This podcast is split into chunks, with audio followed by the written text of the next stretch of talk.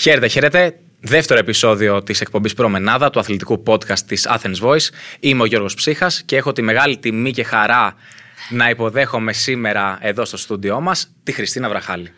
Εγώ χαίρομαι, δική μου η τιμή και η χαρά να ξέρεις. Βέβαια θα προτιμούσα να κάνω πρεμιέρα, αλλά τέλος πάντων. Κοίτα, ήταν σημειολογικός ο λόγος γιατί είχε έρθει ο Άγγελος Γιακουμίδης από το Football Stories. Ε, όταν μου ήρθε η ιδέα, έβλεπα Football Stories και όταν πήρα το OK για να γίνει εκπομπή, ε, τον είδα το ίδιο μεσημέρι στο γυμναστήριο. Α, καρμικό δηλαδή. Ναι, οπότε λέω με τον Άγγελο θα ξεκινήσω δεν σίγουρα. δεν τον συμπαθώ γιατί τον ζηλεύω που έχει ζήσει όλες αυτές τις στιγμές. Πλάκα κάνω, αστείευομαι. Εννοείται είναι από τις εκπομπές που, ε, αν με ρωτάς, ίσως η μοναδική που έχω ζηλέψει όλα αυτά τα χρόνια. Κάνουν πάρα εκπληκτική δουλειά, εκπληκτική δουλειά. Εντάξει, και μόνο που γυρνάς όλο τον κόσμο, άσχετα που βλέπεις ποδόσφαιρο που μπορεί να είναι ο ερωτά του καθενός. Γυρνάς όλο τον κόσμο, βλέπεις τόσες εικόνες, γνωρίζεις ανθρώπους, διευρύνεις τους ορίζοντές σου. Δηλαδή, είναι και μεγάλη μόνο αυτό... αλήθεια, βέβαια. Αυτό το κάνεις. Το θέμα είναι και πώς το παρουσιάζεις στο κοινό. Και τα παιδιά το παρουσιάζουν εξαιρετικά.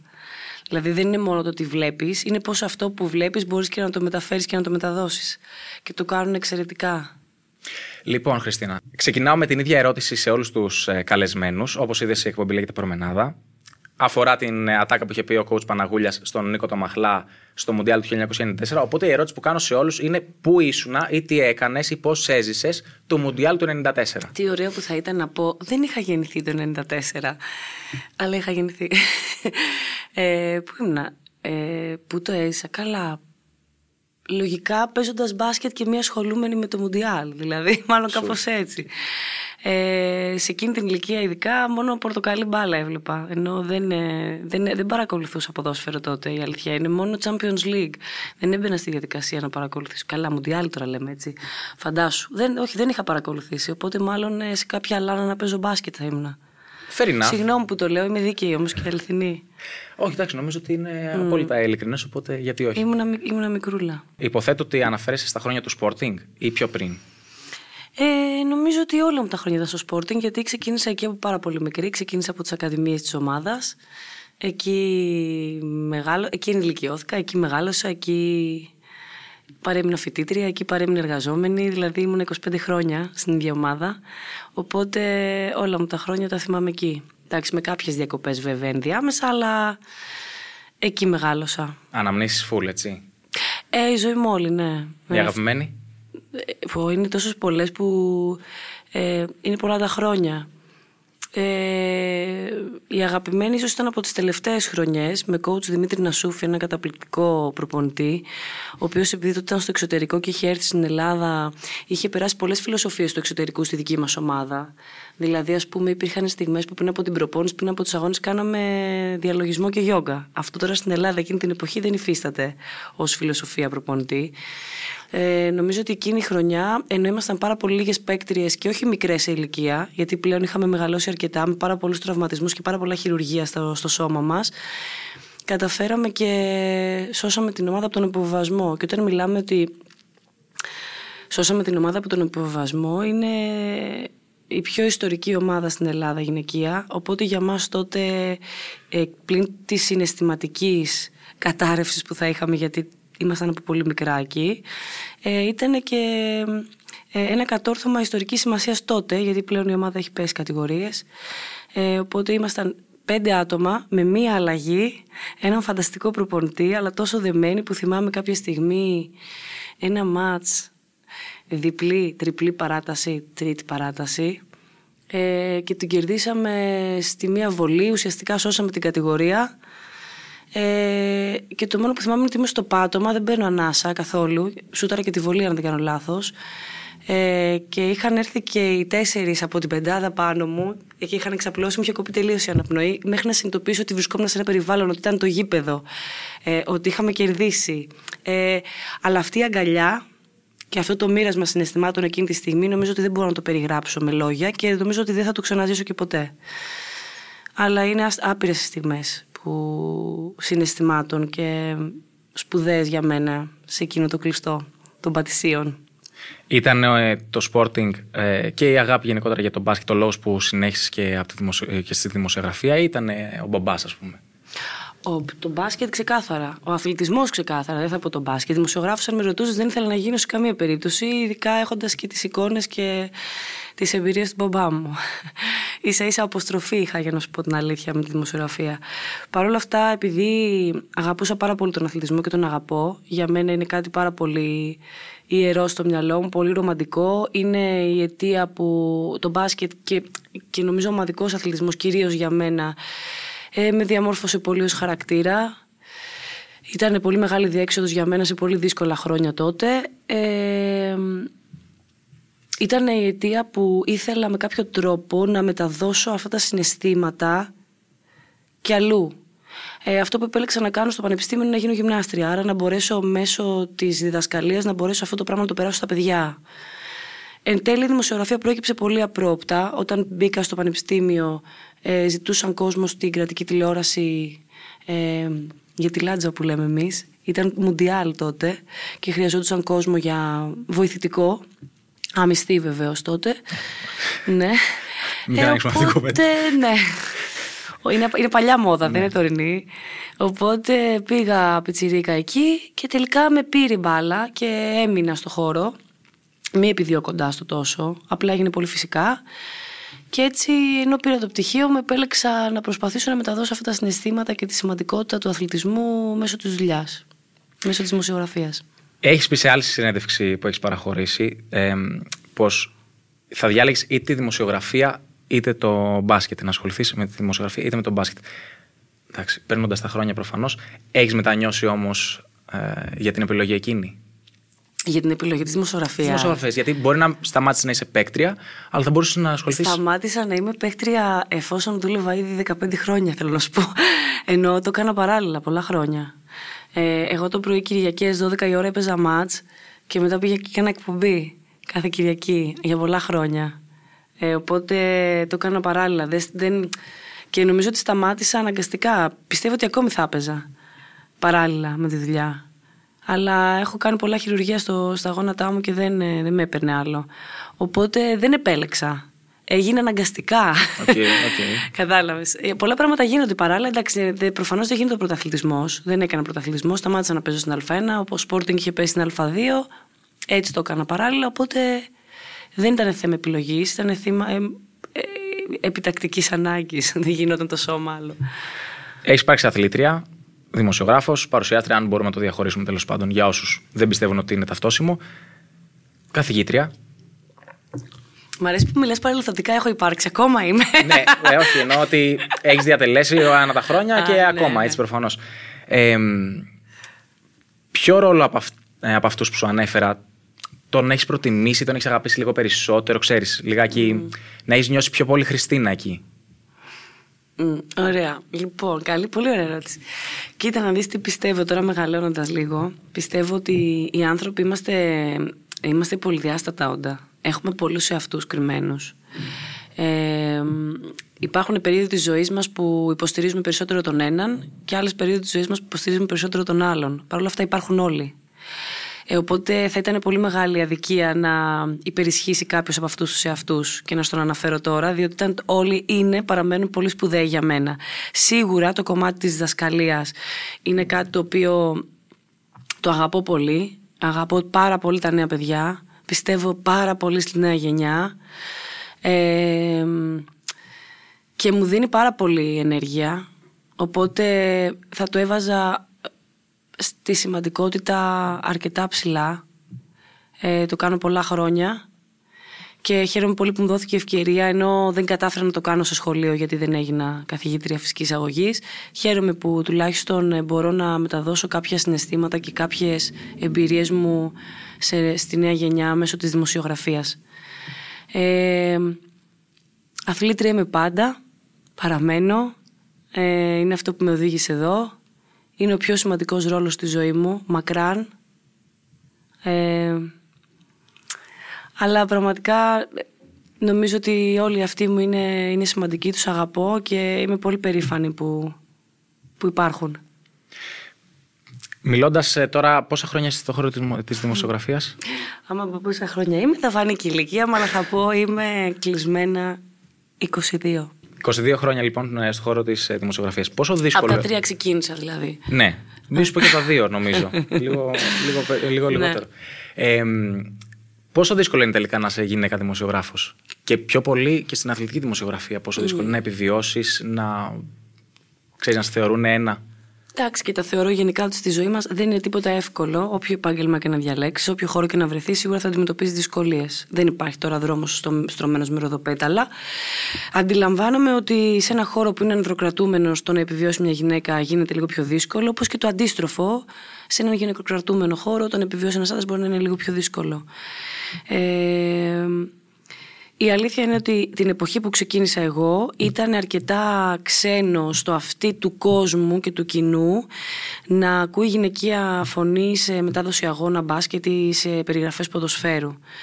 Ε, Παρ' όλα αυτά θεωρώ ότι το τελευταίο διάστημα και όλα αυτά τα χρόνια έχουν αρχίσει και εξοικειώνεται κυρίως το κοινό με τη γυναικεία παρουσία στα αθλητικά και χαίρομαι πάρα πολύ με τα νέα κορίτσια τα οποία είναι πολύ συνειδητοποιημένα για το που βρίσκονται, δεν βρίσκονται εκεί τυχαία που βρίσκονται, έχουν γνώση, ε, δεν έχουν μείνει στο πόσο όμορφες μπορεί να είναι ή στο, ε, στο πόσο λαμπερές, αλλά έχουν πάρα πολύ ασχοληθεί με τη γνώση και με το αντικείμενο, το αντικείμενό τους. Ε, θεωρώ ότι πέρασα πολύ δύσκολα. Είναι αντικειμενικό, δεν είναι ότι θεωρώ. Είναι αντικειμενικό, πέρασα αρκετά δύσκολα. Παρ' όλα αυτά ε, το έβλεπα πάντα ως ένα σκαλοπάτι για να, ε, για να, για να φτάσω εκεί που θέλω. Ε, το κέρδος το μεγαλύτερο αν με ρωτάς καθ' όλη αυτή τη διαδρομή ε, κυρίως είναι το ότι πλέον οι κοπέλες που μπαίνουν στο χώρο σίγουρα έχουν λίγο, λίγο, λίγο, λίγο πιο στρωμένο έδαφος σε σχέση με το παρελθόν. Ε, και αυτό επειδή θεωρώ ότι έχουμε βάλει η παλαιότερη γενιά ένα λιθαράκι σε αυτό, στο, σε αυτό το κεκτημένο, ε, με κάνει πολύ χαρούμενη. Ε, θεωρώ ότι ένας στόχος επετεύχθη. Είναι μεγάλο βάρος όμως όλο αυτό. Δηλαδή ότι κάποια, ας πούμε, εγώ ξέρω, έχω γνωρίσει λόγω της σχολής, γιατί ε, η σχολή που τελείωσα πήγαινε η Αγγελική Κούρκουλου. Ε, που έχεις μεγάλη συνεργασία και μεγάλη αγάπη από όσο έχω ξέρω. Λατρεία, έχω λατρεία είναι βάρος και είναι ευθύνη να σε θεωρούν τα νέα παιδιά, είτε είναι αγόρια είτε είναι κορίτσια. Έτσι προφανώς δεν ε, υπάρχει διάκριση. Μέντορα, αν θέλεις, πρότυπο, το οτιδήποτε. Κοίτα, συγκεκριμένα την Αγγελική, επειδή είναι εντάξει, είναι για μένα εξαιρετική συνάδελφος, δηλαδή δεν έχω λόγια. Ε, μάλλον η Αγγελική είναι μέντορας δικός μου και όχι εγώ της Αγγελικής. Δηλαδή, ε, συνειδητοποιήσω ότι από τα νέα παιδιά τελικά παίρνεις πολλά περισσότερα από όσα δίνεις. Ε, δεν το θεωρώ βάρος το να κάποιος να σε θαυμάζει. Τώρα το μέντορας και το είδωλο και το αυτό το θεωρώ υπερβολές όσο δεν πάει.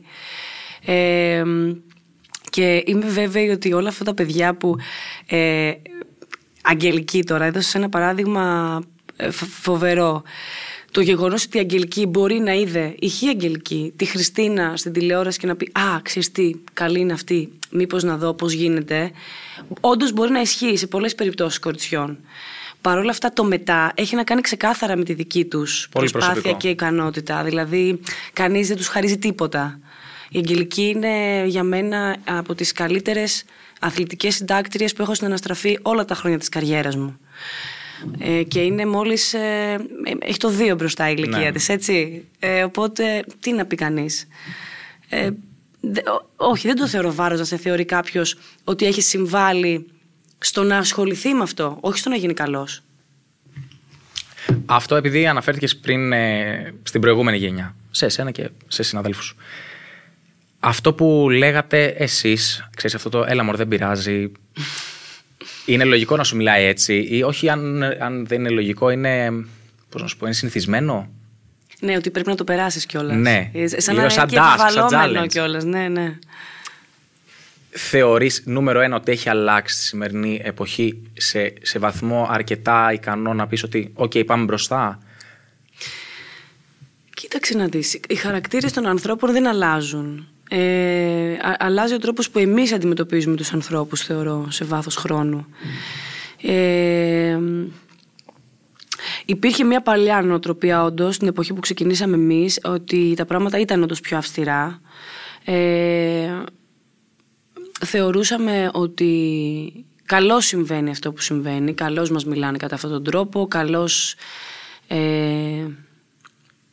Ακόμα και ένα λιγάκι ένα κοπλιμέντο για εκείνος κοπλιμέντο. Αλλά... Καλά, δεν πήγαν κοπλιμέντα. Ναι. τα κοπλιμέντα είναι καλοδεχούμενα. Ναι. Λοιπόν, ε, το θέμα είναι ότι εμείς τότε θεωρούσαμε ότι εντάξει μωρέ, κοίταξε να πρέπει να περάσει και λίγο δύσκολα για να καταφέρεις να φτάσεις κάπου. Ε, δεν ισχύει αυτό το πράγμα. Δεν πρέπει να ισχύει. Δεν πρέπει να περνάμε τέτοια μηνύματα στα παιδιά. Εγώ τότε πέρασα αυτό, πρέπει να το περάσεις κι εσύ. Σε καμία περίπτωση. Προφανώς και δεν πρέπει να περάσει κανείς τίποτα τέτοιο. Οι δυσκολίες υπάρχουν. Ε, απλά θεωρώ ότι τα κορίτσια και τα αγόρια, και τα αγόρια, μην μιλάμε μόνο για κορίτσια, έχουν πλέον ε, οχυρωθεί για να αντιμετωπίσουν πράγματα και τα αντιμετωπίζουν με, με διαφορετικό τρόπο. Ε, τι, ε, έχασα, τη, έχασα την ερώτηση, σου απάντησα ουσιαστικά. Κοίταξε να δεις, σφαιρικά ναι, αλλά εγώ ε, επί συγκεκριμένου ρώτησα αν θεωρείς ότι έχει αλλάξει σε έναν βαθμό ναι. ικανοποιητικό ώστε να πεις ότι OK, okay, προχωράμε στην επόμενη. Ναι, με το, με το Me Too και όλα αυτά που γίνανε και τις καταγγελίες που ξεκίνησαν από το χώρο του αθλητισμού ε, πλέον νομίζω ότι υπάρχει και από την άλλη μεριά, ε, ε όντως αλλάζει ο τρόπος που εμείς αντιμετωπίζουμε τα πράγματα, αλλά και από την άλλη πλευρά ε, ε υπάρχει πλέον ένας φόβος ότι δεν γίνεται να δράσει ανεξέλεγκτα και να μην υπάρχει αντίδραση μπήκε ένα φρένο. Το πόσο αυτό το φρένο θα κρατήσει, το πόσο θα διατηρηθεί, το πού είναι η γραμμή η λεπτή που το χωρίζει το επιτρεπτό από το ανεπίτρεπτο, ο καθένας τώρα δεν ξέρω πώς το ορίζει. Που βέβαια, αν με ρωτάς, και ο παράγοντας φόβος δεν είναι. Ξέρεις, δεν χρειάζεται να φοβάται κάποιος. Χρειάζεται λιγάκι απλά να αλλάξει η νοοτροπία μας. Ότι δεν θα έπρεπε να μιλάμε έτσι, δεν θα έπρεπε μιλάμε να απευθυνόμαστε. Τώρα για δομικά ζητήματα έτσι. Δηλαδή, που εντάξει, είναι άλλη Πρέπει να ξεριζώσουμε όλο το. Ναι. Μακάρι να συμβεί. Εμείς, εγώ δεν θα το προλάβω προφανώς. ε, είχα διαβάσει δικό σου κείμενο στο sportal.gr, στο οποίο θα αναφερθούμε αμέσως μετά, που είναι το νέο ας πούμε, ξεκίνημα. Ε, για τη δημοσιογραφία και το πώς έχει αν ας μου επιτραπεί η έκφραση, καταντήσει για τα κλικ. Ήταν, νομίζω, χθες έγραψες για τη Ζανζιβάρη που είχες πάει διακοπές. Ε, το προηγούμενο ας πούμε, που είχα δει εγώ τουλάχιστον ήταν ε, για την ε, κατάντια. Δεν ξέρω πώς να το θέσω. Ε, το. Εννοείσαι ε, για το πώς, γιατί εγώ γενικά δεν. Όχι, εντάξει, θα εκφραστώ ελεύθερα. Ε, είχε να κάνει με τη διαχείριση τη δική μας ως επαγγελματίες δημοσιογράφοι σε σχέση με το τραγικό δυστύχημα στα Τέμπη. Εκεί δεν έχει να κάνει με δημοσιογραφική ιδιότητα. Δηλαδή δεν έγραψα ως δημοσιογράφος. Έγραψα ως άνθρωπος. Δηλαδή δεν είναι δυνατόν. Δεν είναι, ε, μου ήταν αδιανόητο να το διαχειριστώ. Στην αρχή της στεναχώρια μου, μετά είχα άπειρο θυμό. Δεν μπορούσα να διαχειριστώ το θυμό μου. Αν δεν έγραφα, θα έσκαγα. Δηλαδή, δεν μπορεί ανεξέλεγκτα να βγαίνει οποιοδήποτε συνάδελφος δημοσιογράφος και να μιλάει για θάνατο παιδιών και να αναφέρεται σε θυσία. Δεν επιτρέπεται. Δεν, μου είναι παράλογο, μου είναι, μου είναι απάνθρωπο, μου είναι εξωπραγματικό. Δεν, δεν, δεν, δεν νοείται. Δεν νοείται, δεν νοείται, γιατί μέσα σε αυτό το τρένο μπορεί να είναι το δικό σου παιδί. Δεν, δεν νοείται. Ε, είχα πάρα πολύ θυμό και έχω πάρα πολύ θυμό με αυτό το θέμα και δεν ξέρω πώς μπορώ να μιλήσω για αυτό το θέμα. Ε, Παρ' όλα αυτά όμως θεωρώ ότι η δική μας δουλειά στο δικό μου το μυαλό και τη συνείδηση είναι λειτουργήμα και πρέπει να παραμένει ε, ως, ως λειτουργήμα στη συνείδηση των ανθρώπων. Δεν μπορεί να ξεπουλιόμαστε έτσι. Έτσι φτηνά. Έχουμε μια, ένα χρέος απέναντι στον κόσμο. Έχουμε δημόσιο λόγο. Επιλέξαμε να έχουμε δημόσιο λόγο. Όταν επιλέγεις να έχεις δημόσιο λόγο, φέρεις τεράστια ευθύνη. Τεράστια ευθύνη. Μπαίνεις στο σπίτι του άλλου. Τον επηρεάζεις. Του μαθαίνεις από το να μιλάει ελληνικά μέχρι το, το να συμπεριφέρεται. Είσαι, είσαι μέσα στο σπίτι του. Δεν μπορείς να μην συμπεριφέρεσαι με σεβασμό. Δεν μπορείς να μην προσέχεις αυτά που λες. Ε, είμαι τυχερή για ένα λόγο. Γιατί αυτή τη στιγμή δουλεύω σε ένα μέσο το οποίο έχει χειριστεί και έχει διαχειριστεί και όλες τις μεγάλες κρίσεις έχει διαχειριστεί με τρομερή αξιοπρέπεια. Πιστέψτε με ότι αν αυτό δεν συνέβαινε, το πιο πιθανό ήταν να αποχωρούσα. Ε, είμαι πάρα πολύ τυχερή και πάρα πολύ χαρούμενη που δουλεύω στο Open και που η Διεύθυνση Ειδήσεων διαχειρίζεται κατά αυτόν τον τρόπο τις περισσότερες κρίσεις μέχρι στιγμής που έχουμε βιώσει. Και το λέω αυτό με, με, με... Είμαι 22 χρόνια στο χώρο. Είναι πολύ δύσκολο να νιώθεις αξιοπρεπής. Και χαίρομαι πάρα πολύ που νιώθω. Θα επιστρέψει η δημοσιογραφία κάποια στιγμή στην φάση του λειτουργήματος; Πώς; Πώς; Πώς να επιστρέψει; Δεν υπάρχει δημοσιογραφία. Ποια είναι η δημοσιογραφία; Η... Το να διαβάσω ένα δελτίο τύπου. Δεν είναι δημοσιογραφία το να διαβάσω ένα δελτίο τύπου. Είναι απόδοση κειμένου. Δεν γίνεται ρεπορτάζ πια. Δυστυχώς, συγγνώμη που το λέω, είναι ελάχιστοι άνθρωποι που κάνουν ρεπορτάζ. Υπάρχουν άπειροι συνάδελφοι που είναι στους δρόμους και στα πεζοδρόμια και βγάζουν θέματα και βγάζουν ρεπορτάζ, έτσι. Αλλά πλέον δεν έχει καμία σχέση με το παρελθόν. Παλιά έβγαινε ένα δελτίο τύπου. Η δημοσιογραφία παλιά τι ήταν. Σου στέλνει δελτίο τύπου το Χ Υπουργείο, του αθλητισμού θα πω. Α, παιδιά, σήμερα έγινε αυτό και αυτό. Πριν εγώ βγω στην τηλεόραση και το μεταδώσω, θα έπρεπε να έχω πάει να συναντήσω τον Υπουργό, τον κλητήρα, τον υπάλληλο, τον διευθυντή και μετά να δω αν αυτό το δελτίο τύπου ισχύει για να μπορέσω να το αποδώσω στις κάμερες και να το δημοσιοποιήσω. Έτσι ήταν η δημοσιογραφία. Τώρα δεν νομίζω ότι ισχύει αυτό και, συγγνώμη, δεν φταίνε οι δημοσιογράφοι, τα νέα παιδιά. Έτσι τους μαθαίνουμε εμείς, οι μεγαλύτεροι. Εμείς φέρουμε ευθύνη γι' αυτό. Εμείς τους μαθαίνουμε τη δουλειά και τους τη μαθαίνουμε λάθος. Λάθος. Δεν ισχύει σε όλες τις περιπτώσεις, επειδή δεν θέλω να παρεξηγηθώ.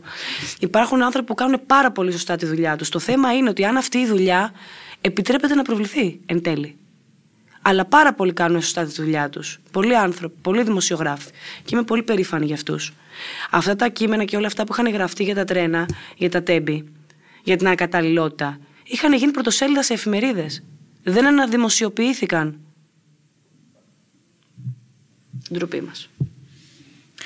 Ε, δεν ήθελα να πάω έτσι, γιατί η επόμενη ερώτηση είναι πάλι για κατερνητικό που έχεις. Ε, ε, δεν έχουμε και τίποτα θετικό να μιλήσουμε. Ενώ ε, δεν μπορούμε να, να είμαστε και εκτός πραγματικότητας. Δυστυχώς ζούμε αυτή τη στιγμή μία περίοδο μαύρη. Δεν μπορεί να μήνα πριν να έχουν πεθάνει 60 παιδιά και να είμαστε χαρούμενοι ή να το ξεχάσουμε. Και αυτό είναι το κερασάκι στην τούρτα, έτσι. Δηλαδή, προφανώς θα με ρωτήσεις κάτι μαύρο και κάτι λίγο άσχημο πάλι. Λογικό είναι. Οπότε μην νιώθεις άσχημα.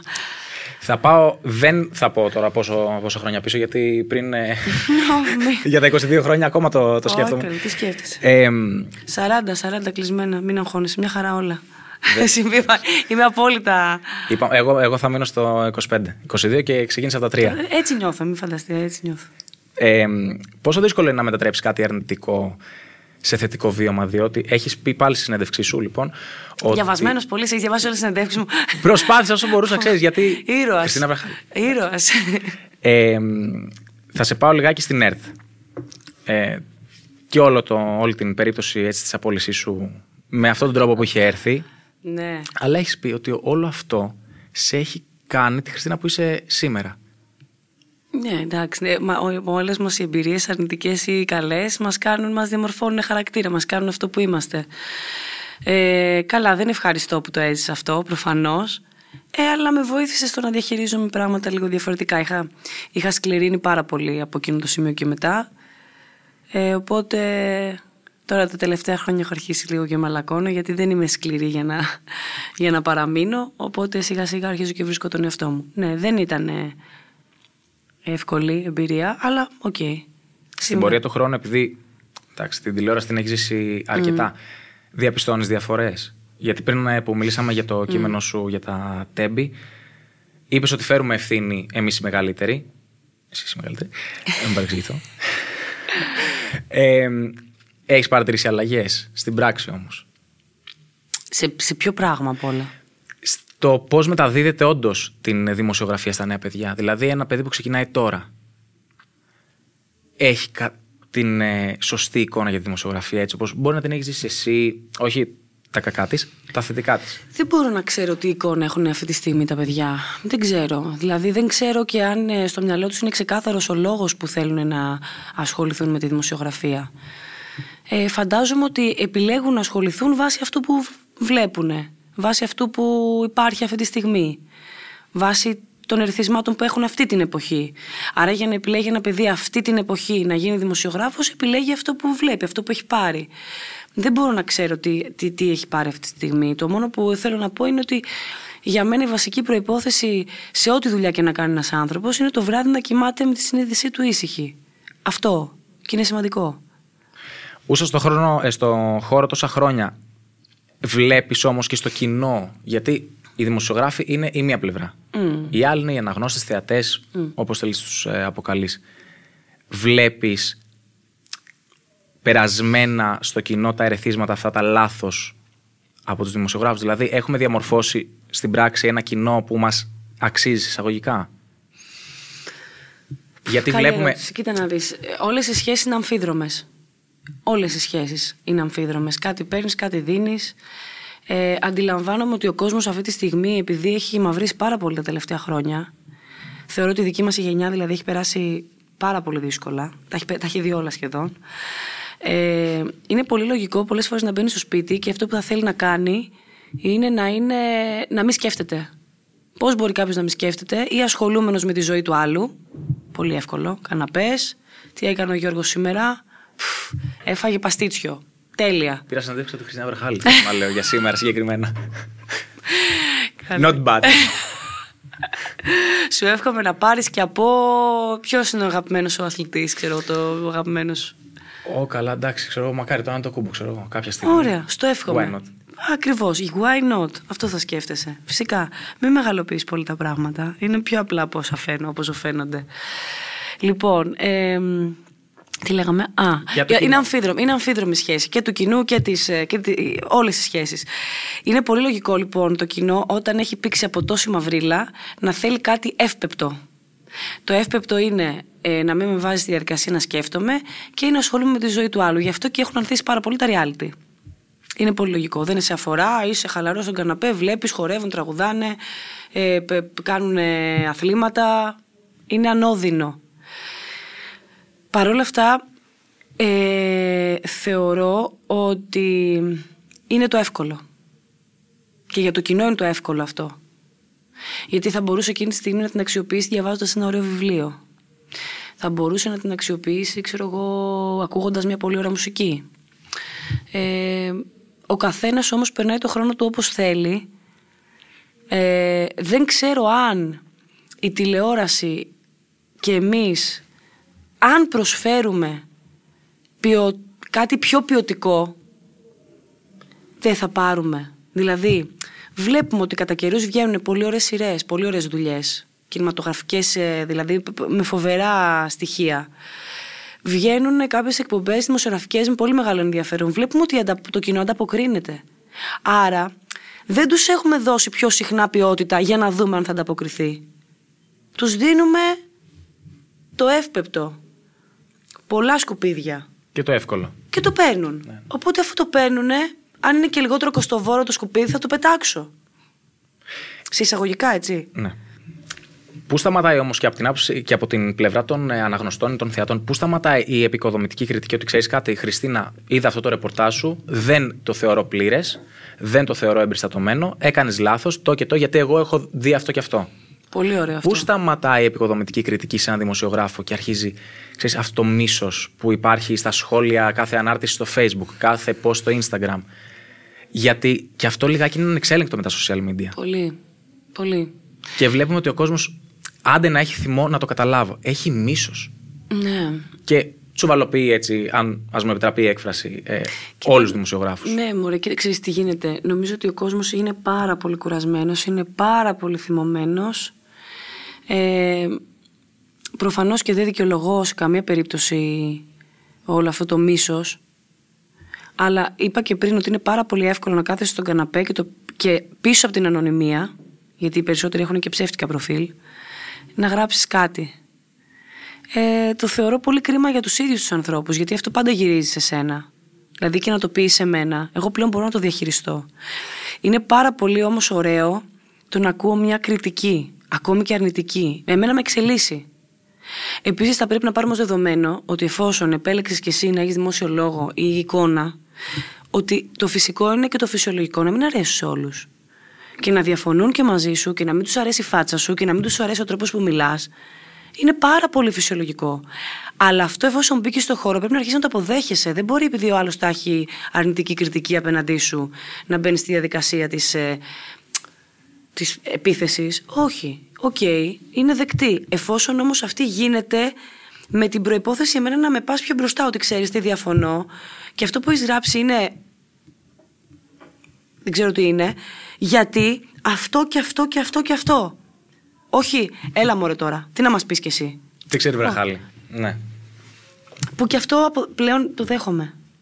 Όχι, δεν είναι το θέμα, ξέρεις τι, τι δέχεσαι. Αλλά βλέπεις, δηλαδή, εγώ στα αθλητικά. Θα γράψεις πάει ο τάδες στην τάδε ομάδα. Δεν είναι ότι σου λένε πού το διάβασες, Ναι, ναι. ποιος το λέει και το. Θανάτους, αρρώστιες. Ναι, ναι. Δηλαδή, ξεφεύγουμε Εντάξει, μετά από ένα ρε, σημείο. Είμαστε εντάξει, γενικά εντάξει, έχουμε θέματα τα οποία δυστυχώς δεν μπορούμε όλοι να τα λύσουμε. Δηλαδή, τι να πω. Μακάρι να είχαμε όλοι όπως έχουμε τον παθολόγο μας, να έχουμε και τον ψυχολόγο μας. Τι να γίνει. Δηλαδή, δεν μπορώ να ασχοληθώ με. Πραγματικά πλέον δεν με, προ- δεν με- με προβληματίζει αυτό. Κοινωνικά όμως. Κοινωνικά. Και ναι. ανθρώπινα. Ναι, ναι, ναι. Αλλά μέχρι εκεί δεν το αφήνω να, να με επηρεάσει πια. Πια. Γιατί με επηρεάσει πολύ. Επειδή χρησιμοποιείς πάρα πολύ τα social media, τουλάχιστον για να απαντήσεις μέχρι και σε μένα. Αστεία. Ε, δεν υπάρχει Λάχα. περίπτωση να μου στείλει νέος άνθρωπος μήνυμα και να μην απαντήσω. Δεν υπάρχει περίπτωση. Δεν υπάρχει. Δηλαδή, εκ, εκτός αν δεν το δω. Δε- δεν υπάρχει περίπτωση. Πόσο όλο αυτό επηρεάζει και την ε, δουλειά σου και τη δουλειά μου και γενικότερα τη δημοσιογραφία, τώρα εν προκειμένου την ε, δική σου, γιατί σε άλλη σου συνέντευξη. Έχω δώσει τόσε πολλές συνεντεύξει, πραγματικά. Βασικά δηλαδή. μεταξύ.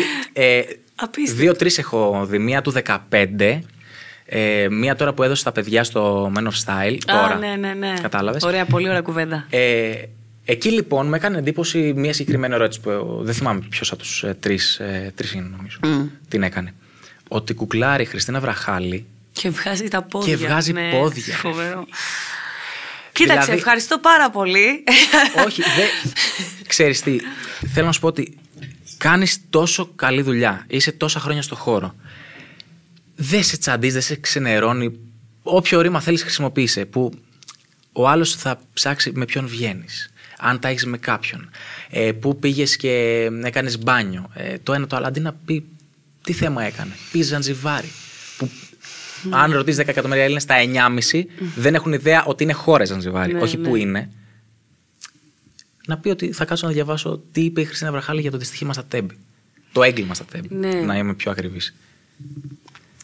Και λέει με ποιον βγαίνει η Χριστίνα Βραχάλη; Ή τι, τι hot φωτογραφία ανέβασε η Χριστίνα Βραχάλη; Το έχουν κάνει λιγάκι τα social media. Ξέρεις ότι και, ε, η τεχνολογία όσο βοηθάει, άλλο τόσο υποσκάπτει και την δουλειά μας Ισχύει. και τη ζωή μας. Ισχύει. Παρ' όλα αυτά, κοίταξε, πάντα απευθυνόμαστε. Δε- Απευθυνόμαστε σε ένα κοινό. Υπάρχει ένα Α κοινό, ένα Β και ένα Γ. Ε, τα social media λειτουργούν ως εξής. Ε, είναι ένα εργαλείο στα χέρια μας. Ένα εργαλείο, ένα όπλο. Πάντα το εργαλείο έχει σημασία το πώς θα το χρησιμοποιήσεις, σε τι χέρια θα βρεθεί. Άρα λοιπόν εσύ επιλέγεις πώς θα χρησιμοποιήσεις αυτό το εργαλείο. Εγώ έχω επιλέξει να το χρησιμοποιώ ε, για να μπορώ να προωθώ και τη δουλειά μου. Γιατί θέλω να είμαι απόλυτα ειλικρινής. Είναι έσοδα. Ε, και για να μην κρυβόμαστε πίσω από το δάχτυλό μας, γιατί έχω, ακούω κάτι κάτι κουταμάρες. Λοιπόν, είναι όπλο το οποίο βοηθάει στο να προωθήσεις τη δουλειά σου, ενώ παλαιότερα αυτό δεν μπορούσες να το κάνεις με, τόσο, ε, με τέτοιο τρόπο. Ε, υπάρχουν συνεντεύξεις που έχω κάνει στο παρελθόν οι οποίες πραγματικά ψάχνω να τις βρω για να τις ανεβάσω γιατί ήταν ένα κομμάτι της καρδιάς μου το οποίο δεν υπήρχε ανταπόκριση, δεν τις είχε ήδη κανείς γιατί δεν υπήρχαν social media και θα έπαιζε μία φορά στην τηλεόραση και θα εξαφανιζότανε, δεν θα υπήρχε πουθενά. Ε, και πραγματικά ψάχνω να τις βρω γιατί θέλω να τις ανεβάσω, γιατί είναι ένα κομμάτι δικό μου τόσο σπουδαίο και τόσο σημαντικό, που τώρα έχω τη δυνατότητα να το, να το μοιραστώ. Όχι για να δείξω τη δουλειά έκανα. Γιατί ήταν τόσο ωραίο όλο αυτό που αξίζει να το δει κάποιος, ε, να, το, να το μοιραστώ, να μοιραστώ τη χαρά μου ουσιαστικά. Οπότε τα social media λειτουργούν και έτσι. Λειτουργούν όμως και αλλιώς φυσικά. Και για να είμαι απόλυτα ειλικρινής, δεν θα σου πω ότι έλα ρε γαμό, το κοίτα τώρα γράψαν για τα πόδια μου. Προφανώς με κολακεύει. Για να μην λέμε τώρα, προφανώς με κολακεύει. Αλλά υποβαθμίζει πολύ τη δουλειά μου, γιατί έχω δουλέψει πάρα πολύ σκληρά. Προφανώς και με κολακεύει το να που λένε Αχ, ωραία πόδια η Χριστίνα. Αλλά πραγματικά έχω δουλέψει τόσο πολύ και έχω κάνει όμορφα πράγματα, θεωρώ, και δεν έχουν φανεί. Αλλά οκ, αν μπορώ να εκμεταλλευτώ τα πόδια μου για να μπορέσω να φανεί μια συνέντευξή μου, να τα εκμεταλλευτώ, καταλαβαίνετε τι Ναι, εννοώ, ναι, ναι, έτσι. Έτσι, Γιατί μην παρεξηγηθώ και με τις λέξεις. Εγώ σίγουρα καταλαβαίνω. Ωραία. Τώρα, Ε, αν γκουγκλάρει κάποιος για τα πόδια και τύχει και δει τη συνέντευξή μου, θα με ευτυχείς. Αυτό εννοούσα έτσι για να γίνω ξεκάθαρη. ε, ήθελα να την κάνω νωρίτερα αυτή την ερώτηση, αλλά επειδή θέλω να την κάνω, θα την κάνω τώρα έστω και Τι εμβόλυμη. όποτε θες. Παράπονα από τη δουλειά, από κάποια συμπεριφορά, αν θέλεις, αν ξεπεράσουμε το κομμάτι της ΕΡΤ που αναφέραμε εκεί ώρα και δεν θέλω να το πιάσω, γιατί έχεις πει Ναι, ναι, δεν, δεν υπάρχει. σε άλλη λόγος. συνέντευξη. Όχι, εντάξει, στην ίδια, στην ίδια, στην ίδια που έχω πει τόσες Τέλειος. φορές. Ε, ότι ήταν εντάξει. Πολύ περίεργη φάση και δεν θέλω να το ανοίξω αυτό το κομμάτι, σεβόμενος ότι προφανώς δεν θα θέλεις να το συζητήσεις. Ναι. Παράπονα γενικότερα όμως στο χώρο, γιατί 22 χρόνια είναι πολλά. No offense, δεν το λέω Ναι. για την ηλικία προφανώς. Παράπονα, όχι μόνο σιγά. Παράπονα. Δεν, δεν μπορώ να σου πω. Εντάξει, εγώ είμαι 9 εντωμεταξύ. 9, ε. Από το 14. Καλά Οπότε- θα πας και εσύ. Θα τα κλεί όταν έχεις την, έρθεις στην ηλικία μου, τόσο θα έχεις. Ε, κοίτα να δεις. Παράπονα, όχι μωρέ. Δεν παραπονιέμαι γενικά. Δεν έχω παράπονα, όχι. Έχω αποκτήσει πάρα πολύ καλούς φίλους στη δουλειά, που για μένα αυτό είναι το πιο σημαντικό. Ότι θα κλείσει η πόρτα από το γραφείο και μετά θα μπορούμε να πάμε να πιούμε ένα κρασί σαν παρέα. Θα μοιραστούμε πράγματα από τις ζωές μας. Γιατί κακά τα ψέματα. Δηλαδή, περνάς τόσες ώρες στο γραφείο. Οικογένεια. Ε, Πάσχα, Χριστουγέννα. Δηλαδή τώρα έχω θυμάμαι επί εποχής Sky, ας πούμε, που ήμουν τόσα χρόνια. Δεν είχα. Ήμασταν τώρα Χριστούγεννα, Πάσχα, Σαββατοκύριακα, εκπομπές, βράδια, πρωινά. Οικογένεια.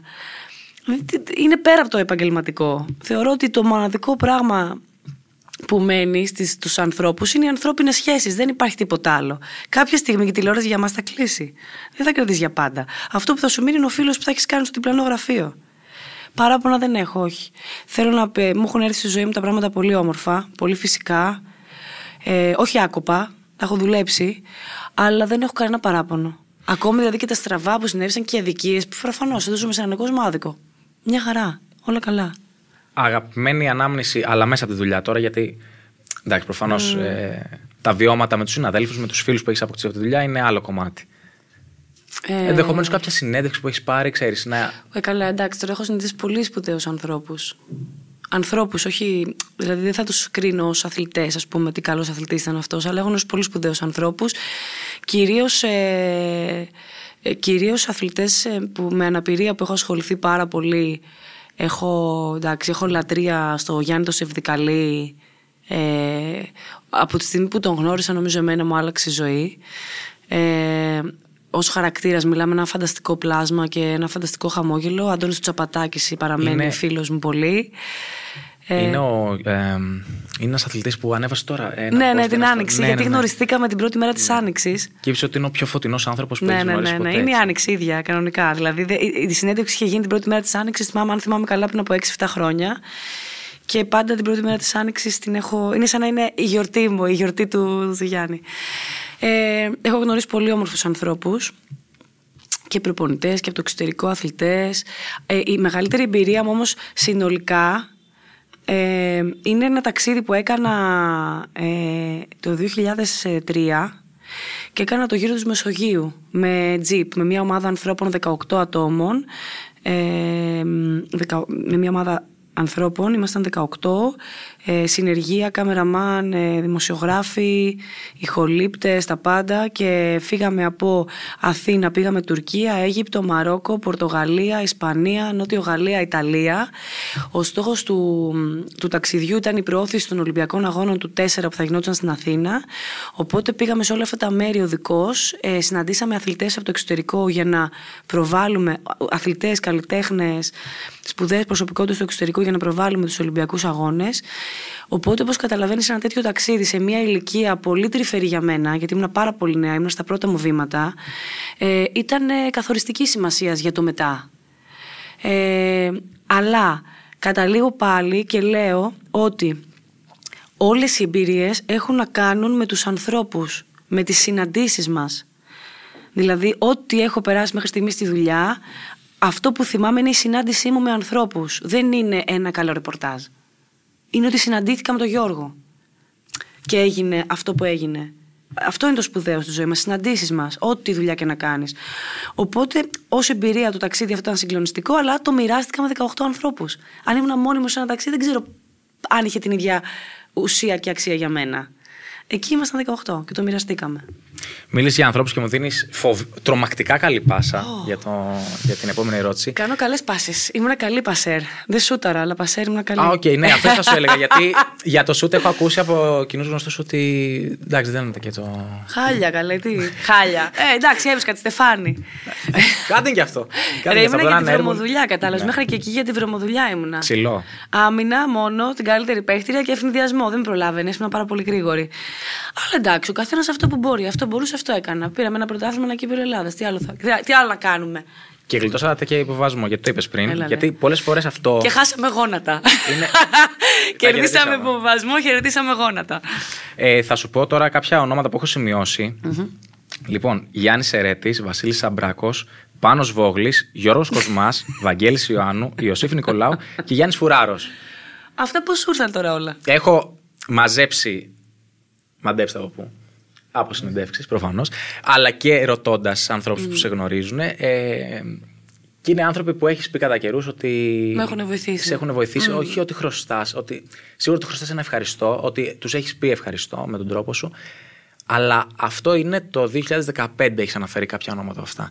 Το 2015 έχουν περάσει 8 χρόνια. Τα ελάχιστα μαθηματικά που ξέρω. Ε, αυτά τα 8 χρόνια έχουν προσθεθεί άλλα ονόματα στη λίστα αυτή; Ε, Και όχι μόνο σε αυτή τη λίστα, να σου πω. Αν υπάρχουν, δεν ναι. ξέρω. Ε, λογικά δεν υπάρχουν γιατί είσαι πάρα πολύ ευχάριστος τύπος. Αν υπάρχουν ονόματα στη λίστα που ενδεχομένως να τους έλεγες και ένα συγγνώμη. Όχι μόνο ευχαριστώ. Mm, ωραία ερώτηση. Σίγουρα θα έχουν προσθεθεί στη λίστα ευχαριστώ. Και σίγουρα θα πρέπει να έχουν προσθεθεί συγγνώμες, βέβαια, γιατί κάνω πολλά λάθη τώρα, κοιτάξτε, επειδή τα άτομα που ανέφερες ε, είναι διαχρονικά κοντά μου, δηλαδή ξέρεις, δεν υπήρξαν το 15 και δεν υπάρχουν το 23, υπάρχουν. Άρα εξακολουθεί η ευγνωμοσύνη μου να είναι ίδια. Ο Γιάννης ο Σερέτης, ας πούμε, που τον ανέφερες πρώτος, είναι φίλος μου αγαπημένος. Από τους λίγους φίλους που έχω στο χώρο. Ο Βασίλης ο Σαμπράκος που, ανέ, που ανέφερες ε, είναι ένας άνθρωπος ο οποίος σε μια περίοδο της ζωής μου που ήμουν πάρα πολύ δύσκολα και οικονομικά πολύ δύσκολα και προσωπικά ε, μου έδωσε χώρο στον Καζέτα. Ο Βασίλης μου έδωσε χώρο στον Καζέτα και με βοήθησε πολύ και στο πώς αντιληφθώ τη δημοσιογραφία ο, ο Βασίλης και τον ευγνωμονώ. Ο Βόγλης είναι ο τέτοιον μου ήμι τηλεοπτικά πόσα χρόνια. Θες δεν θες, είναι ο Πάνος Βόγλης, είναι ο Βόγλης μου. Ε, Ποιους άλλους ανέφερες; Το Γιώργο Κοσμά, το Βαγγελίο Άνω, τον Ιωσήφ Νικολάου, τον Γιάννη Φουράρο. Α, αυτούς. Ο Ιωσήφ Νικολάου. Είμαστε, μαζί μπήκαμε στην ΕΡΤ. Ο Ιωσήφ ήταν ε, από τους πρώτους ανθρώπους που συνάντησα στο χώρο. Εξαιρετικό Α, πλάσμα. Εξαιρετικό πλάσμα. Καλά, όλοι αυτοί που ανέφερες. Ο Βαγγέλης του ήταν ο πρώτος μου αρχισυντάκτη στην ΕΡΤ. Ε, ε, όλοι, όλοι που ανέφερες έχουν ιδιαίτερη σημασία συναισθηματική για μένα. Ε, νομίζω ότι με την πάροδο των ετών επαναξιολογείς τα πράγματα, οι λίστες σου αλλάζουν, προστίθενται νέα πρόσωπα, αφαιρούνται, ε, νιώθω ευγνωμοσύνη για ε, γνωριμίες που έκανα τα τελευταία χρόνια από το χώρο ε, θεωρώ ότι υπάρχουν άνθρωποι από το χώρο που είναι η οικογένειά μου πλέον και γι' αυτό θέλω να τους ευχαριστήσω. Ο Γιώργος Όμπολο, με τον οποίο δουλεύουμε μαζί 15 χρόνια, ε, θεωρώ ότι είναι η οικογένειά μου πλέον. Ο Γρηγόρης Οπozιό, που γνωριστήκαμε στο Sport FM και αυτή τη στιγμή είμαστε στο Open, θεωρώ ότι είναι ένας από τους καλύτερους μου φίλους. Η Αγγελική Κούρκουλου θεωρώ ότι είναι ένα πλάσμα που θα μπορούσα να. Θα ήταν.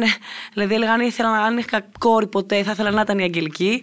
Ε, γι' αυτό νιώθω άπειρη ευγνωμοσύνη, γιατί με αυτούς τους ανθρώπους έχω μοιραστεί τόσα συναισθήματα. Με ξέρουν και από την καλή και από την κακή μου πλευρά. Ε, οπότε, όχι έχουν προσθεθεί στη λίστα. Υπήρχαν πάντα στη λίστα, αλλά μάλλον δεν τους έχω αναφέρει κακώς. Και τους οφείλω και μια συγγνώμη.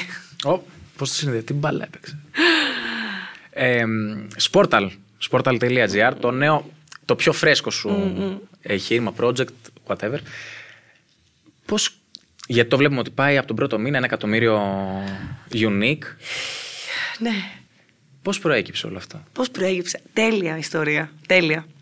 Την έχεις πει αλλού; Όχι νομίζω. Γράφεσαι. Λοιπόν, είμαστε. Α, την έχω γράψει εμέσως στο πρώτο μου blog στο Sportal. Μια βόλτα με τη μηχανή, λεγότανε. Μια προμενάδα, ξέρεις. ναι, μια βόλτα με τη Ακριβώς έτσι. Έτσι ξεκίνησε.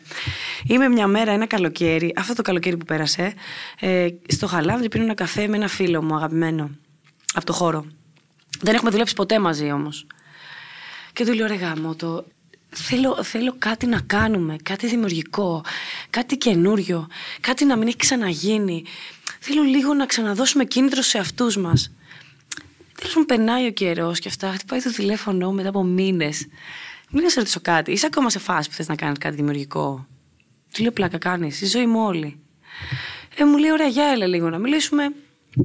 Ο άνθρωπος αυτός ήταν ο Σωτήρης ο Κωνσταβάρας, ε, τον οποίο τον ευχαριστώ πάρα πολύ για την ευκαιρία που μου έδωσε και είμαι αυτή τη στιγμή στο Sportal, ε, διότι γίνεται μια φανταστική δουλειά, ευχαριστιέσαι να είσαι εκεί και το βασικότερο είναι ότι πρώτον έχουμε ελευθερία λόγου, κάτι το οποίο είναι, είναι σπουδαίο για μας.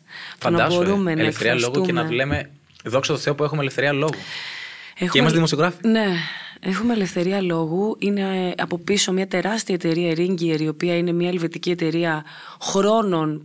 Πρέπει να απασχολεί γύρω σε 7-8 χιλιάδες υπαλλήλους σε όλο τον κόσμο ε, και ασχολήθηκε ε, με, το, με τα Βαλκάνια πλέον, οπότε και εμείς είμαστε σε αυτή τη διαδικασία, γι' αυτό έγινε και το Sportal στην Ελλάδα, ένα αμυγός αθλητικό site, ε, με πολύ ρεαλιστικούς υψηλούς στόχους, γιατί αυτό του αξίζει και από πίσω μας ε, μια ομάδα ανθρώπων οι οποίοι το μόνο που έχουν ε, που μας προσφέρουν ασφάλεια. Επίσης σημαντικός στη δουλειά μας. Νιώθω λοιπόν ότι, επειδή είμαι από την πρώτη μέρα στο Σπόρταλ, ε, νιώθω ότι γεννιέται ένα παιδί, γεννήθηκε ένα παιδί και είμαι τόσο περίεργη και τόσο ορεξάτη να το μεγαλώσω και να το φτιάξουμε και να το μεγαλώσουμε όμορφα και σωστά. Ε, χαίρομαι πάρα πολύ που ξεκινήσαμε όλη η ομάδα μαζί. Ο Στέφανος Αβραμίδης, ο Σωτήρης ο Κωνσταβάρα, ο Βασίλης ο Μυρότσο, ε, Κουστέρης, Περπερίδης, Κουντούρη, Σαούλης που είπες πριν, που είναι εντάξει, τι να πω τον άνθρωπο αυτόν. Είναι, είναι αστέρι το Τώρα παιδί. είναι ακόμα έξω στην UEFA. Στην Ελβετία, βέβαια. Τι, ποιον τα στέλνανε, Σαούλη. Βραχάλη θα στέλνανε. Αντώνη, Λοιπόν, εξαιρετικό team. Τι, τι να πεις τώρα για αυτό το team. Είναι άνθρωποι με τους οποίους δούλευα χρόνια και, και δεθήκαμε, συνδεθήκαμε σε ένα χώρο και προσπαθούμε να μεγαλώσουμε ένα πολύ ωραίο παιδί. Πολύ καλό, όμορφο, ποιοτικό, ουσιαστικό παιδί. Και χαίρομαι πολύ. Πολύ τυχερή, νιώθω. Ε, θέλω να ρωτήσω, με τρώει να ρωτήσω, γιατί ο, Αντώνη, ο Αντώνης ε, ανέβασε στο Instagram πριν από το ταξίδι του φυσικα ένα coming soon με κάποιες εργασίες. Θέλω τόσο πολύ να ρωτήσω τι είναι αυτό, αλλά δεν ξέρω αν πιστεύεις στι προλήψεις και όλα αυτά. Μου είπες βέβαια ότι δεν, Όχι, πιστεύεις. Όχι, ποιες προλήψεις. Θετική ενέργεια έχουμε. Τα διώχνουμε όλα μακριά εμείς. Ε, φτιάχνουμε πάρα πολύ ωραία πράγματα. Φτιάχνουμε στούντιο που θα βγαίνουν εκπομπές. Φτιάχνουμε πολύ ωραία, γιατί θα ασχοληθούμε πάρα πολύ με την εικόνα. Γι' αυτό πήραμε και τον Στέφανο Αβραμίδη. Αυτό το, το φανταστικό πλάσμα. Ε, ναι, θα κάνουμε πολύ όμορφα πράγματα. Θα δουλέψουμε πάρα πολύ με την εικόνα. Ήδη ανέβηκε μια πολύ όμορφη συνέντευξη, εξωτερική βέβαια. Πολύ ωραίο γύρισμα του Στέφανου με τον Μακίσεκ, τον μπασκετμπολίστα του Ολυμπιακού. Με τον, με τον Boots. Ναι. Με τον Boots. Είναι μια, ένα πολύ ωραίο project και concept που ξεκίνησε ο, ο Στέφανος. Ε, θέλω να περιμένετε και το δικό μου το coming soon, γιατί θα γίνει σύντομα. Με το καλό εύχομαι. Ευχαριστώ πάρα πολύ. Ευχαριστώ. Ε, και εγώ αυτό που θέλω να, να δεσμευτώ είναι ότι ε, αν μη τι άλλο συνειδητοποιώ ότι ε, μπορούμε να κάνουμε πολύ όμορφη δουλειά ε, και τώρα μας δίνεται ευκαιρία να την κάνουμε εκεί και εύχομαι να αυτά τα μέσα να πολλαπλασιαστούν στην Ελλάδα. Δηλαδή... Και μακάρι και τα εφιστάμενα μέσα και αυτά που υπάρχουν ήδη να αλλάξουν αυτό, λιγάκι ρότα. γιατί έχει καντήσει λίγο κουραστικό. Αυτό. Και για εμάς που εντάσσω τον εαυτό μου τέλος πάντων στην νέα γενιά, mm. παρότι είμαι και εγώ κάποια χρόνια στο χώρο, λιγάκι να αλλάξει και αυτό. Γιατί και εμείς έχουμε φάει τα πιστόλια που λέγαμε που έλεγες πριν ε, για το αμυστή στην, ε, ναι. στο λόγο σου. Ε, εντάξει, λιγάκι είναι Ναι, ναι, γιατί μπορεί πραγματικά να γίνουν πολύ όμορφα πράγματα. Έχουμε πολύ όμορφα πράγματα, έχουμε πολύ όμορφες ιστορίες να υποθούν, να ακουστούν. Έχουμε τη δυνατότητα, θα έχουμε, καλά, εκεί έχουμε την δυνατότητα την ε, τεχνολογική, θα παίξουμε πάρα πολύ με την τεχνολογία στο, στο Sportal. Ε, ανυπομονώ, δηλαδή πραγματικά είχα πάρα πολλά χρόνια να λαχταρίσω έτσι για κάτι στη δουλειά και χαίρομαι. Το τεράστιο μπαμ εγώ που είχα ακούσει και μέσω του Αντώνη ότι έρχεται κάτι πολύ δυνατό, δεν ήξερα βέβαια. Εμένα εννοούσε. Βεβαίως, Αντώνη Σαούλη. Ε, κάνω, ε. Το μεγάλο μπαμ έγινε με το AI, αν δεν απατώ με Ναι, φοβερά. ναι, με τα παιδιά, Τότε το με, είδες, τα, με τους φανταστικό. αθλητές σε παιδιά. Τέλειο. Δηλαδή, τι μπορεί να γίνει με αυτό το πράγμα. Δηλαδή και αυτό θα είναι ανεξέλεγκτο. Άστο, δεν θέλω να το ξέρω. Δεν θέλω να το σκέφτομαι, με φοβίζει πολύ. Αλλά πόσο ωραίο ήταν αυτό που έγινε με, το, Ναι, με ναι, τους παίκτες. Το, το σκέφτηκα να το κάνουν στο Sportal. Αλλά με φοβίζει, δεν θέλω να το σκέφτομαι. Εντάξει, δεν ξέρεις, μπορεί να ζήσουμε κανένα Matrix. Ε, καλά, όλες οι ταινίες έχουν βγει με δόση πραγματικότητας και βλέποντας τα πράγματα να συμβαίνουν στην πορεία μας. Έχουμε δει πολλά να έχουν, να έχουν συμβεί από αυτά που έχουμε δει σε ταινίες στο παρελθόν. Ε, με- εμένα με φοβίζει αρκετά η, η, η ραγδαία εξέλιξη της τεχνολογίας. Τώρα με το chat GPT που έγινε πολύ μεγάλο, ε, μεγάλη έκρηξη ή γενικότερα; Γενικότερα, μωρέ, νομίζω ότι ενώ είναι αυτό που σου είπα πριν, είναι ένα πολύ σπουδαίο όπλο, ε, νιώθω ότι Δεν ξέρουμε να το χρησιμοποιήσουμε. Αυτό που είπες, ότι τα όπλα είναι και σε ποια χέρια τα Ε, βάζεις. βέβαια, ναι, γιατί ένα όπλο μπορεί να χρησιμοποιηθεί με πολλούς τρόπους. πολύ λάθος τρόπους, Ναι. Ε, θεωρώ ότι η τεχνολογία σίγουρα μας έχει βοηθήσει σε άπειρα πράγματα και μας έχει πάει μπροστά, αλλά ξέρεις τι, χάνουμε το γείωμα. Δεν είμαστε γειωμένοι πια, δεν έχουμε επαφή με τη φύση, με τα ζώα, με, τη, με, το, με το χώμα, με τη θάλασσα, ε, με τον διπλανό μας. Ε, αυτό με φοβίζει μόνο, ότι θα αρχίσουμε να χάνουμε την ανθρώπινη επαφή, έχουν αντικατασταθεί όλα. Και αυτή προφανώς, επειδή δεν θέλω να ακούγουμε και οπισθοδρομική, αυτή είναι και η φυσι- φυσιολογική εξέλιξη των πραγμάτων. Δεν ξέρω, δεν θέλω να μένω στην εποχή και να λέω Α, τη δική μας εποχή έγινε αυτό, αυτή την εποχή γίνεται κάτι άλλο. Προφανώς και προχωράει η ζωή μας, προχωράει, εξελισσόμαστε. Αλλά δεν πρέπει να ξεχάσουμε από πού προερχόμαστε. Δηλαδή, μην χάσουμε το γύρωμα, μην χάσουμε την επαφή μαζί με τους ανθρώπους. Θα είναι με- πολύ λυπηρό, μου φαίνεται. Αυτό. Θέλω να σε ρωτήσω κάτι, γιατί έχω αυτή και άλλη μία. Δεν θα σε κουράσω πολύ ακόμα. Δεν με κουράζεις καθόλου. Πολύ ωραία η κουβέντα μας. Ευχαριστώ πάρα πολύ. Ε, τελικά τι προτιμάς, ποδόσφαιρο ή μπάσκετ, γιατί. ναι, μεν ήσουν αθλήτρια του μπάσκετ, αλλά έχεις πει μάντεψε πού. Είναι η έκτη αναφορά, ξέρω εγώ. ότι. Θα νομίζω ότι έχω δώσει καμιά πεντακοσαριά συνεντεύξει και- και τελικά είναι δύο, ξέρω εγώ τρεις. Θα νομίζουν ότι τους κυνηγάζω, ξέρω. ναι, Πάρουν ναι, συνέντευξη. Τρεις είναι όλες και όλες αυτές έχει διαβάσει. ο Ναι, τις έχω άνθρωπος στα διαβάσει 22 πάρα χρόνια. πολλές φορές. ε, στη σχολή όμως, ειδικότητα, Ποδόσφαιρο. Ποδόσφαιρο. Ναι. Ε, καλά, δεν ήταν κάτι που ήθελα. αναγκάστηκες. Αναγκάστηκα. Λοιπόν, υπήρχε μια λογική πίσω από αυτό, μωρέ. Γιατί. Καλά, μην με ρωτήσεις μπάσκετ, ποδόσφαιρο. Προφανώς μπάσκετ. Η ζωή μου όλη. Δεν, δεν, δεν, δεν, δεν, το- δεν, δεν μου περνάει από το μυαλό να πω κάτι άλλο.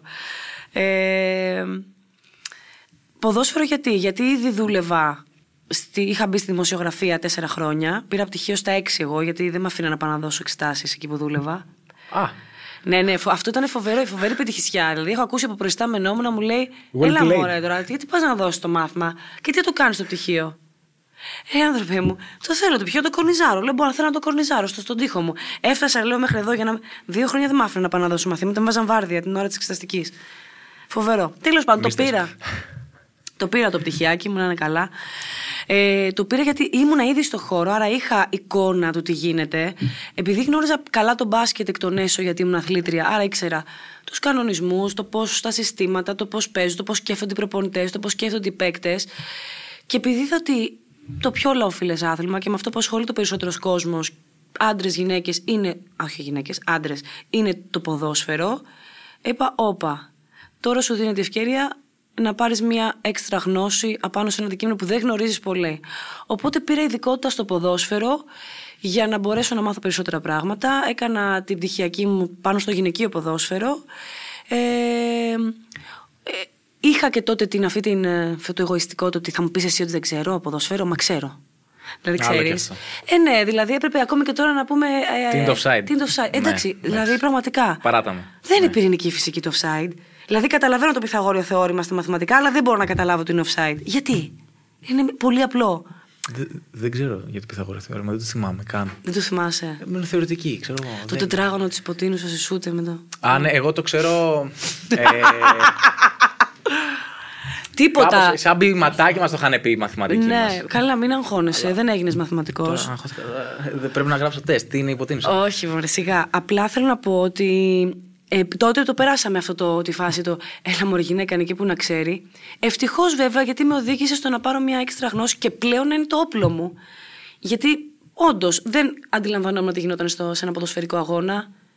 Ε, τώρα μπορώ να καταλάβω γιατί γίνονται ορισμένα πράγματα, πώς σκέφτεται ο προπονητής, ε, πώς μπορεί να λειτουργήσει ένα σύστημα, τι θέσεις παίζουν οι άνθρωποι, για ποιο λόγο κάποιος να ενισχύσει τη μεσαία του γραμμή. Κατάλαβες τι εννοώ. Πράγματα τα οποία δεν τα ήξερα. Και πολλοί άντρες δεν μπορούν να τα σχολιάσουν έτσι. Και δεν μπορούν να τα αντιληφθούν που βλέπουν. Και... Παρ' όλα αυτά, ποτέ δεν έχω μπει στη διαδικασία ανάλυσης παιχνιδιού, ποτέ δεν έχω μπει σε, αυτά, σε, σε χωράφια στα οποία δεν είμαι σίγουρη. Και νομίζω ότι και, για, νομίζω ότι και αυτό πρέπει να εκτιμάται κάποια στιγμή στη, στη, στη, στη ζωή μας. Δεν γίνεται και ένας δημοσιογράφος αθλητικός να ξέρει τα πάντα. Δεν, είναι, δεν, δεν, δεν χρειάζεται. Είναι, δεν είναι ντροπή να πεις κάποια στιγμή ότι ξέρεις τι. Ναι, ρε φίλε, προφανώς δεν ξέρω το αριστερό μπακ της ε, West Ham. Δεν έγινε κάτι. Κατάλαβες. Είμαστε και όλοι νομίζουμε ότι είμαστε και παντογνώστες. Δεν είμαστε. Και το αθλητικό ρεπορτάζ δεν είναι απλό ρεπορτάζ. Και, και υποτιμάται πάρα πολύ. Ε, πε- μιλάμε ότι το αθλητικό ρεπορτάζ έχει σίγουρα πολιτικές προεκτάσεις. Δεν είναι ένα.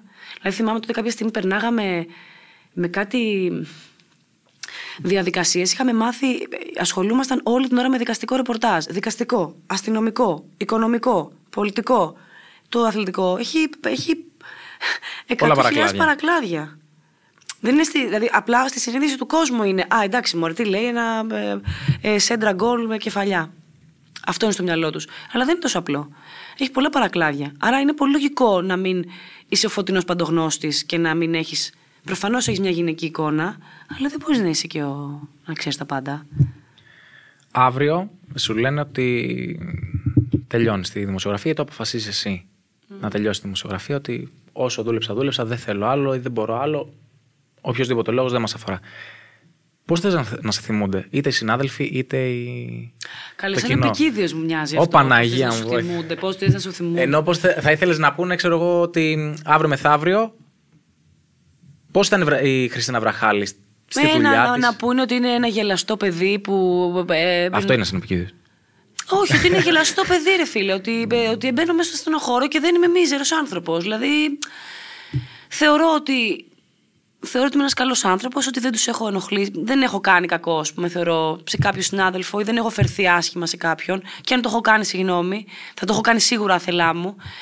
Ε, προτιμώ να με θυμούνται ως ένα έναν καλό άνθρωπο τέλος πάντων, ένα σωστό άνθρωπο. Τώρα το καλό είναι και σχετικό.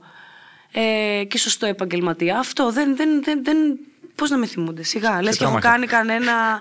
Λες και έχω κάνει κανέναν άθλο. Το, το έχουμε λίγο υπερεκτιμήσει, δεν κάνουμε τίποτα φοβερό. Κοίτα, και μόνο αυτό που συζητήσαμε πριν για το στρωμένο δρόμο για την επόμενη γενιά. Μακάρι. Δεν είναι λίγο. Αυτό είναι τεράστιο. Αν αυτό όντως έχει συμβεί, νιώθω ότι συμβαίνει και έχω βάλει ένα τόσο δάλι θαράκι. Ε, ναι, αυτό θα ήθελα να είναι το. Αυτό είναι το, το κέρδος μου. Αυτό Θα φέρουμε είναι την Αγγελική να μας πει κατά πόσο έχει στρώσει τον Έγγελμα. δρόμο. του κορίτσι μου, ναι. Ναι, όχι, έτσι θέλω να με θυμούνται. Να με θυμούνται ωραία παιδιά. Αλλά έχω ακόμα πολλά χρόνια. Όχι στη δημοσιογραφία. Γενικά. Καλά, Έντζο, ε, ε, σίγουρα ελπίζουμε ναι. Δεν σε φέραμε εδώ πέρα για να σου Α, τώρα σου έχω πάρουμε τα- ξεκινήσει εκεί τα θέατρά μου και αυτά και είμαι ευτυχισμένος άνθρωπος. Κάνω. Αυτό πώς πάει; Πάει πάρα πολύ καλά. Νομίζω ότι είναι η ψυχοθεραπεία μου. Ε, ε, γι' αυτό σου είπα πριν ότι έχουμε πάρα πολλούς εαυτούς. Ε, και κάθε περίοδο της ζωής μας είναι πολύ ωραίο να μαθαίνουμε το τι έχουμε μέσα μας. Εγώ αυτή την περίοδο της ζωής μου, εδώ και ένα χρόνο δηλαδή, είμαι στο θέατρο των Αλλαγών, είμαι στην δραματική σχολή, κάνω μαθήματα κάθε μέρα. Φεύγω από τη δουλειά και πηγαίνω στο θέατρο μέχρι το βράδυ. Και τα Σαββατοκύριακά μου πλέον ε, είναι αφιερωμένα εκεί. Ε, και νομίζω ότι έχω μπει σε μια διαδικασία ε, να νιώθω λίγο πιο ελεύθερη σε σχέση με το παρελθόν. Ε, σε ό,τι αφορά στην έκφρασή μου και στην ε, επικοινωνία μου με τους ανθρώπους. Να μην με νοιάζει τόσο πολύ η κριτική. Μόνο όταν ε, με σκοπό να με κάνει καλύτερο άνθρωπο. Ε, και να μου ανοίξει πάρα πολύ το μυαλό και τους ορίζοντες. Ε, μ' αρέσει πάρα πολύ να μαθαίνω. Δηλαδή είναι πολύ όμορφο να είσαι... Έχεις φτάσει σε μια ηλικία ε, που είμαι νέα ακόμα, είμαι 40 χρονών, αλλά να μαθαίνω, ξ- να μαθαίνω σαν, να- νιώθω σαν να ζω μια δεύτερη φοιτητική ζωή. αλλά πολύ πιο συνειδητοποιημένα. Γιατί είναι επιλογή μου και γιατί μπορεί, ρε παιδί μου, να περάσει ένα πανεπιστήμιο, να μείνει εκεί η σχόλη που θες. Τώρα είναι μια επιλογή ξεκάθαρα δική μου, πολύ συνειδητή. Ε, και είναι πολύ ωραίο να μαθαίνεις καθ' όλη τη διάρκεια της ζωής σου να μαθαίνεις πράγματα. Δηλαδή, τώρα εγώ μπαίνω σε μια διαδικασία να μάθω συγγραφείς, ποιητές, έργα, θεατρικά, τραγωδία. Δεν τα ήξερα. Ήξερα τα πολύ βασικά. Και είναι νιώθω πάρα πολύ ωραία που μαθαίνω πράγματα. Και δεν ήξερες και κυρίως, γιατί αυτό δεν φανταζόμαστε πολλές φορές, δεν ήξερες ποτέ και δεν φανταζόσουν πόσο ενδιαφέροντα θα τα βρεις; Δεν, ε, νιώθω ευτυχισμένος άνθρωπος. Ε, ενώ είμαι πάρα πολύ κουρασμένη και φεύγω από την Παιανία που είναι το κανάλι για να πάω στο θέατρο των αλλαγών, ε, με το που ανεβαίνω τη σκάλα, ε, είναι σαν να ξαναγεννιέμαι. Δεν, δεν μπορώ να το περιγράψω. Και νομίζω ότι το κομμάτι του θεάτρου και της έκφρασης γενικά θα έπρεπε να υπάρχει στα σχολεία. Είναι, είναι κρίμα να μην μαθαίνει ένας άνθρωπος. Βοηθάει πάρα πολύ στην έκφραση και στην επαφή μας με τους άλλους ανθρώπους. Ε, δεν ξέρω, νομίζω ότι ξαναζώ μια πολύ όμορφη... Μ' αρέσει η ζωή πολύ. Νομίζω ότι είναι το, το ωραιότερο μήνυμα που έχουμε ακούσει. Εντάξει, δεν έχουμε κάνει άπειρα γυρίσματα, αλλά είναι το ωραιότερο μήνυμα που έχουμε ακούσει. Μ' αρέσει, μ' αρέσει. Ε, το πόσο ωραίο είναι να μαθαίνεις, να εξελίσσεσαι, να βελτιώνεσαι, να μην βαλτώνεις. Γιατί στην εποχή μας νιώθουμε ότι όλα τρέχουν τόσο γρήγορα. Και όντως οι ρυθμοί είναι πάρα πολύ γρήγοροι. Είναι. Αλλά μένουμε πολλές φορές στάσιμοι και δεν το διαπιστώνουμε αυτό. Επειδή είμαστε συνέχεια στην κίνηση. Mm. Και νομίζω ότι ένα νέο challenge, ένα, μια νέα πρόκληση, μια νέα ανασχόληση σε ανανεώνει λίγο και νομίζω ότι έδωσε την κατάλληλη πάσα να πάμε στην αποφώνηση. Χριστίνα, σε ευχαριστώ πάρα πάρα πολύ. Λοιπόν, θα, την κάνω, θα κάνω εγώ προ, προ-αποφώνηση. λοιπόν, θέλω να σου ευχηθώ ε, καλή αρχή στην ε, ε, προμενάδα σου. Έχει, είναι πάρα πολύ ωραίος ο τίτλος, γιατί ο περίπατος είναι όμορφο πράγμα. Σου εύχομαι αυτός ο περίπατος λοιπόν αυτή τη σεζόν να έχει πολύ ενδιαφέρον, να, να συναντήσεις πολύ όμορφους ανθρώπους και να σε βγάλει σε ένα πολύ ωραίο προορισμό. Αλλά όποιος και να είναι ο προορισμός, σίγουρα μέχρι εκεί που θα φτάσεις, δηλαδή όλους αυτούς που θα έχεις συναντήσει, θα, είναι, θα το θυμάσαι πολύ όμορφα. Ε, καλή αρχή, να πάνε όλα υπέροχα, να τολμάς, να στέλνεις μηνύματα και ας μένουν στο διαβάστηκε. Γιατί όταν διαβαστούν και απαντηθούν, θα έχουν μεγαλύτερη αξία αυτά που θα διαβαστούν και θα απαντηθούν στη ζωή μας γενικότερα. Δεν θέλω να χρησιμοποιήσω άλλες μεθόδους γιατί ο Άγγελος Γιακουμίδη που είχε έρθει στο προηγούμενο γύρισμα ε, ήταν ξέρω, στο γυμναστήριο, άραζε πέντε λεπτά και είχε ακουστικά στο αυτιά. Και, έτσι, και, να με, και να είμαι εγώ από πάνω του, να μην με έχει πάρει χαμπάρι και να βγάζεις ακουστικά. Μου μιλάς. λέω. Τέλειο. Και εγώ να μιλάω τρία λεπτά. λέει, μου λέει μισό λεπτό, κλείνει τη μουσική, ξέρω εγώ τα ακουστικά και του εξηγώ και όλα αυτά. Τέλειο. Αλλά ναι, παιδιά, αν δεν θέλετε να σας προσεγγίζω όπως τον Άγγελο. Ψηθείτε να απαντήσετε. πάντα, πάντα περιπάτως να έχεις τη ζωή σου, όμορφους. Σε ευχαριστώ πάρα πολύ για τα γλυκά σου λόγια. Σε ευχαριστώ, σε ευχαριστώ που με κάλεσες. Ακόμα περισσότερο που ήρθες. Ευχαριστώ πολύ που με Γιατί ξέρω κυρίως ότι έχεις πάρα, πάρα πολύ βαρύ πρόγραμμα. Τρέχεις. Ε, αλλά αυτό που είπες, το μήνυμα που έδωσες και το κρατάω κι εγώ, ότι όλα αυτά η τριβή με πράγματα σε κάνει να ξανανιώθεις. Ναι, και πάντα βρίσκουμε χρόνο. Μην λέμε τώρα δεν έχουμε χρόνο. Έχουμε χρόνο. Μια χαρά. Για τα ωραία και τα σημαντικά έχουμε. Θα βρούμε. Πρέπει να βρούμε τέλος πάντων αυτό. Πρέπει. Σε ευχαριστώ πάρα πολύ, Χριστίνα. Και εγώ.